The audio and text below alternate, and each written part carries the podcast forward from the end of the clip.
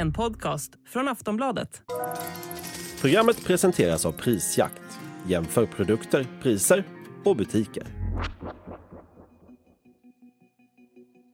Hbtqi-rörelsen är extremistisk. Det har Rysslands högsta domstol beslutat. All aktivism som rör hbtqi förbjuds i landet och nu fruktar många för framtiden. President Vladimir Putin, with support from the Orthodox Church, has long sought to project Russia as a guardian of traditional morality. Many in the LGBTQ plus community have responded to the court's decision with criticism, disapproval, and fear. Det var en rättegång som pågick i fyra timmar bakom stängda dörrar. En representant för justitieministeriet deltog i förhandlingen. Ingen från den åtalade sidan, ingen från hbtqi-rörelsen. Hbtqi-personers rättigheter är redan starkt inskränkta i Ryssland. År 2013 infördes till exempel en anti-gay-propagandalag som man ville skulle skydda barn från att se homosexuellt material. Våld, hot och förföljelse är vardag för många inom rörelsen och nu varnar Amnesty för att precis allt kan bli värre. Det kommer att påverka otaliga människor och dess efterdyningar lär inte bli någonting annat än katastrofala, säger organisationen. Hur kommer det sig att det här händer just nu? Hur mycket har det med kriget i Ukraina att göra och vad kommer Högsta domstolens beslut att innebära i praktiken? Det ska vi prata om i Aftonbladet Daily. Jag heter Olivia Svensson. Gäst i dagens avsnitt är Rysslandskännaren och dokumentärfilmaren Malcolm Dixelius. Hej Malcolm! Hej! Det här beslutet från Högsta domstolen, vad innebär det rent praktiskt skulle du säga? Rent praktiskt så innebär det att man släpper lös eh, krafter i samhället som definitivt inte eh, vill kännas vid någon form av eh, homosexuell, eh, vare sig manlig eller kvinnlig homosexualitet. Och det gör att människor som är homosexuella, öppet homosexuella, utsätts själva för stora risker. För det finns samtidigt ingen lagstiftning som skyddar dem som människor. Alltså diskriminering av, för, på grund av sexuell läggning förekommer inte i den ryska lagstiftningen. Så de blir på ett sätt fritt villebråd. Är du förvånad över det här som utspelar sig nu? Över den här nya lagen, över att man har gått så långt? Är det något som förvånar dig? Absolut. Eh, det skiljer sig ju väldigt mycket från den Putin som eh, uppenbarade sig i början på 2000-talet. Han har ju då berättat flera gånger att han själv har goda vänner som är homosexuella och inte skämts för det och han har liksom försökt framställa Ryssland som, som eh, inte liberalt men åtminstone ett öppet och fritt samhälle. Samma upplevde jag 2014 när jag bevakade olympiaden i Sochi då sa man att ja, ja, men det är ju ingen stor sak och, och Sochi brukar vi inte ha homosexuella ändå. Så frågade jag de homosexuella och då sa de att Sochi är vår favoritstad, fullt med gayklubbar och det var inget problem. Så att det som händer nu, tio år efter det, det, det är mycket mer allvarligt och det har i många avseenden påverkats av kriget också. Alltså kriget framställs ju mer och mer i Ryssland som existentiellt, det vill säga att Ryssland måste bevara sig själv som nation. Och vad är då Ryssland som nation? Jo, det är en nation som förvara, försvarar traditionella värderingar. Homosexualitet var ju förbjudet under Sovjettiden men det bekämpades heller inte särskilt aktivt har du berättat. Kan du förklara lite hur det här har förändrats över tid? Mina egna upplevelser från 80-talet när jag bodde i Sovjetunionen det var ju att det här var ganska slappt. Vi visste alla var homosexuella träffades och umgick. Jag umgicks själv med Slava Zaitsev, kallad den röde Dior. Eh, en modeskapare som hade ett helt entourage där man såg att, att det fanns också eh, homosexuella. Och det var inget särskilt konstigt. Ehm, Visst fanns lagstiftningen så att, och den användes väl framförallt kanske för att utpressa människor. Alltså människor som var i utsatta situationer. De fick inte visa sig homosexuella. Och så var det också ett problem inom Försvarsmakten, inom armén. Och det var delvis därför som det fanns den här lagstiftningen på den tiden. Du nämnde kriget, men hur kommer det sig att landet genomför de här åtgärderna just nu? Är det viktigt för Putin på något vis nu? Ja men nu är det definitivt det. Om man ska dra historien kort så var det ju så att när Ryssland då blir Ryssland efter Sovjetunionens sönderfall, ja då tar man bort den här lagstiftningen. Då blir det fritt. Men det börjar synas ett motstånd när det finns en riktig hbtq-rörelse i Ryssland. När de börjar visa sig på gator och torg, när man vill ha pridefestivaler. Då finns det ett folkligt motstånd. Och det är det folkliga motståndet som Putin tar fasta på och det är det som sen eskalerar med olika former av lagstiftning. Hittills har lagstiftningen mest handlat om att demonstrera ett homosexuellt leverne det, och, och, den har varit en del av barnlagstiftningen, alltså skydda eh, ungdomar under 16 år eh, från att exponeras till homosexualitet. Men nu i år under kriget så har man då skärpt det här och idag är alltså hbtq-rörelsen i Ryssland klassad som terrorism. Och då undrar man ju förstås, hur har reaktionerna på domslutet sett ut? Om du tar både perspektivet Ryssland och i omvärlden? Ja, i omvärlden eh, fasar man därför att man förstår konsekvenserna för den ganska stora delar av ryska befolkningen som nu öppet har vågat visa sin homosexualitet under de senaste 20-30 åren. För dem är det här en, en absolut akut fara. Eh, och det beror bland annat då på att det finns inget skydd. Det, och samhällets myndigheter kommer att bara titta på när eh, extrema eh, homofoba grupper ger sig på olika homosexuella yttringar, om det är deras samlingsplatser eller klubbar eller konstutställningar av någon som är homosexuell. Allt det här eh, kommer att bli ytterst svårt att genomföra den närmsta tiden. Putin personligen kommer att använda sig av det här.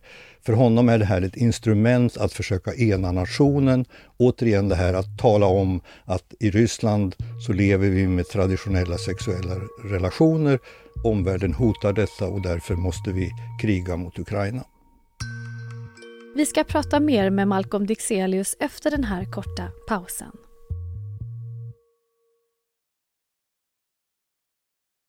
Det är ju redan väldigt svårt att vara eh, hbtqi-person i Ryssland.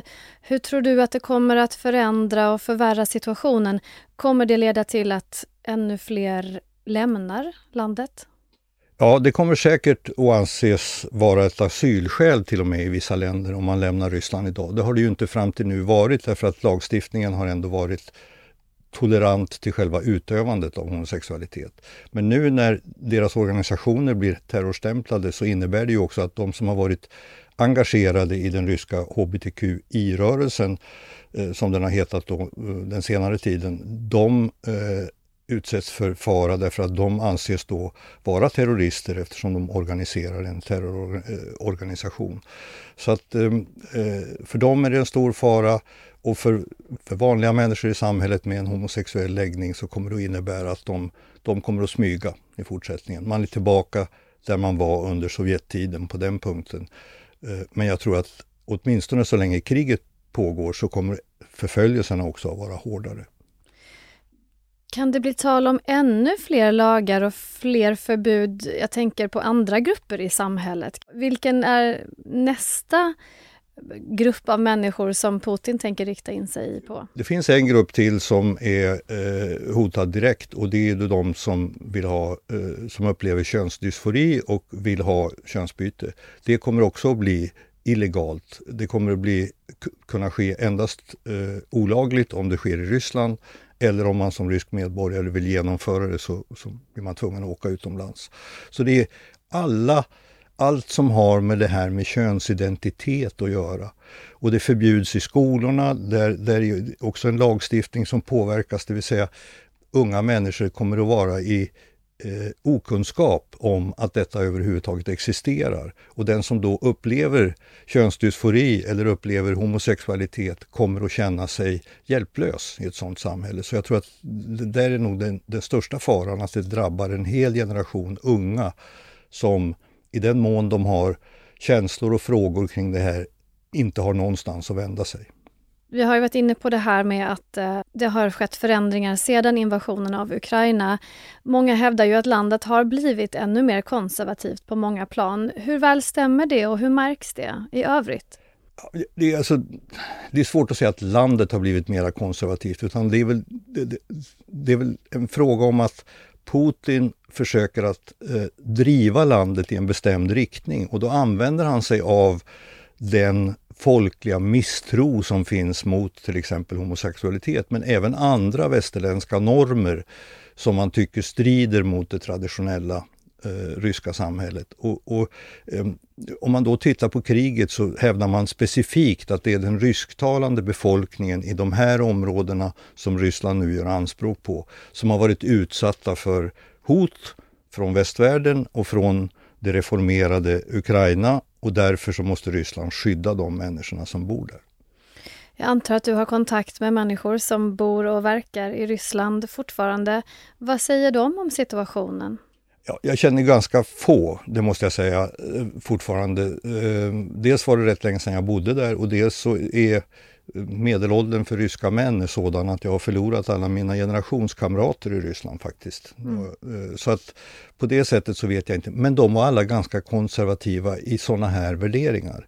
Alltså de, de förstod eller visade förståelse för den här lagstiftningen att, att man skulle skydda unga för att exponeras för homosexualitet. Och det, det gjorde de utifrån ett missförstånd, nämligen att, att homosexualitet inte är något man föds med utan något man blir genom påverkan från andra homosexuella.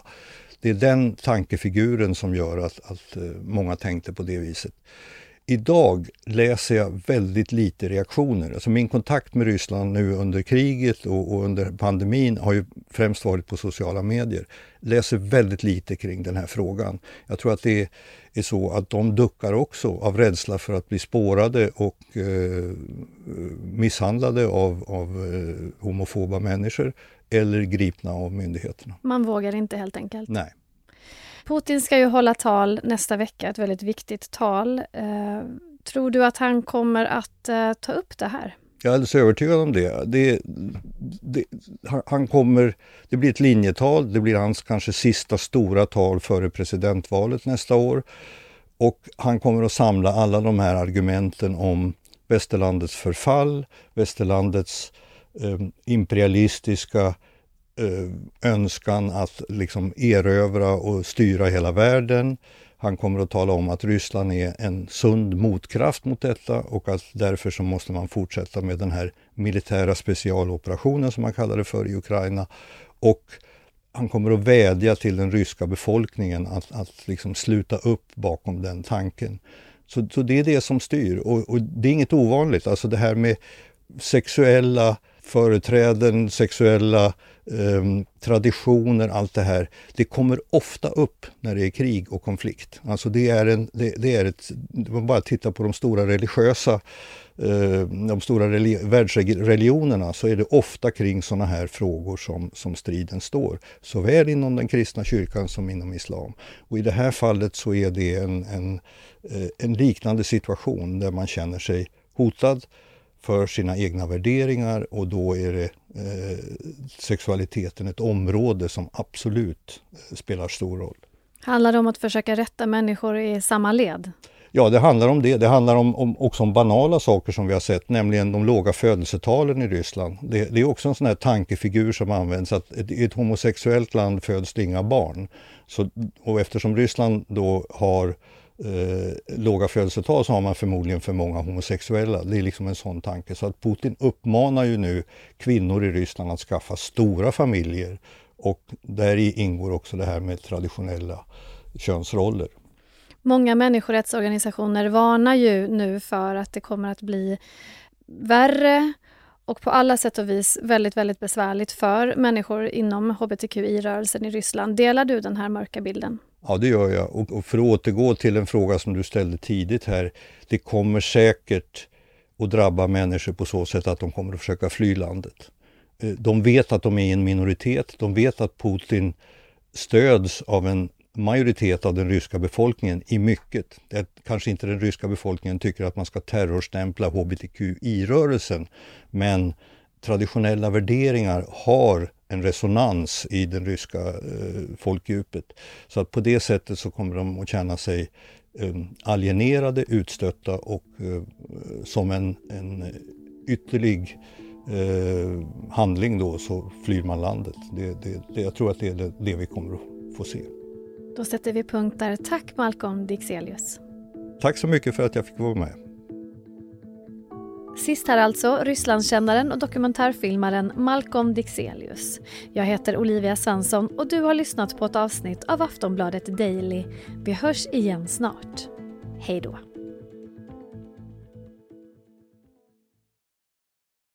Du har lyssnat på en podcast från Aftonbladet. Ansvarig utgivare är Lena K Samuelsson.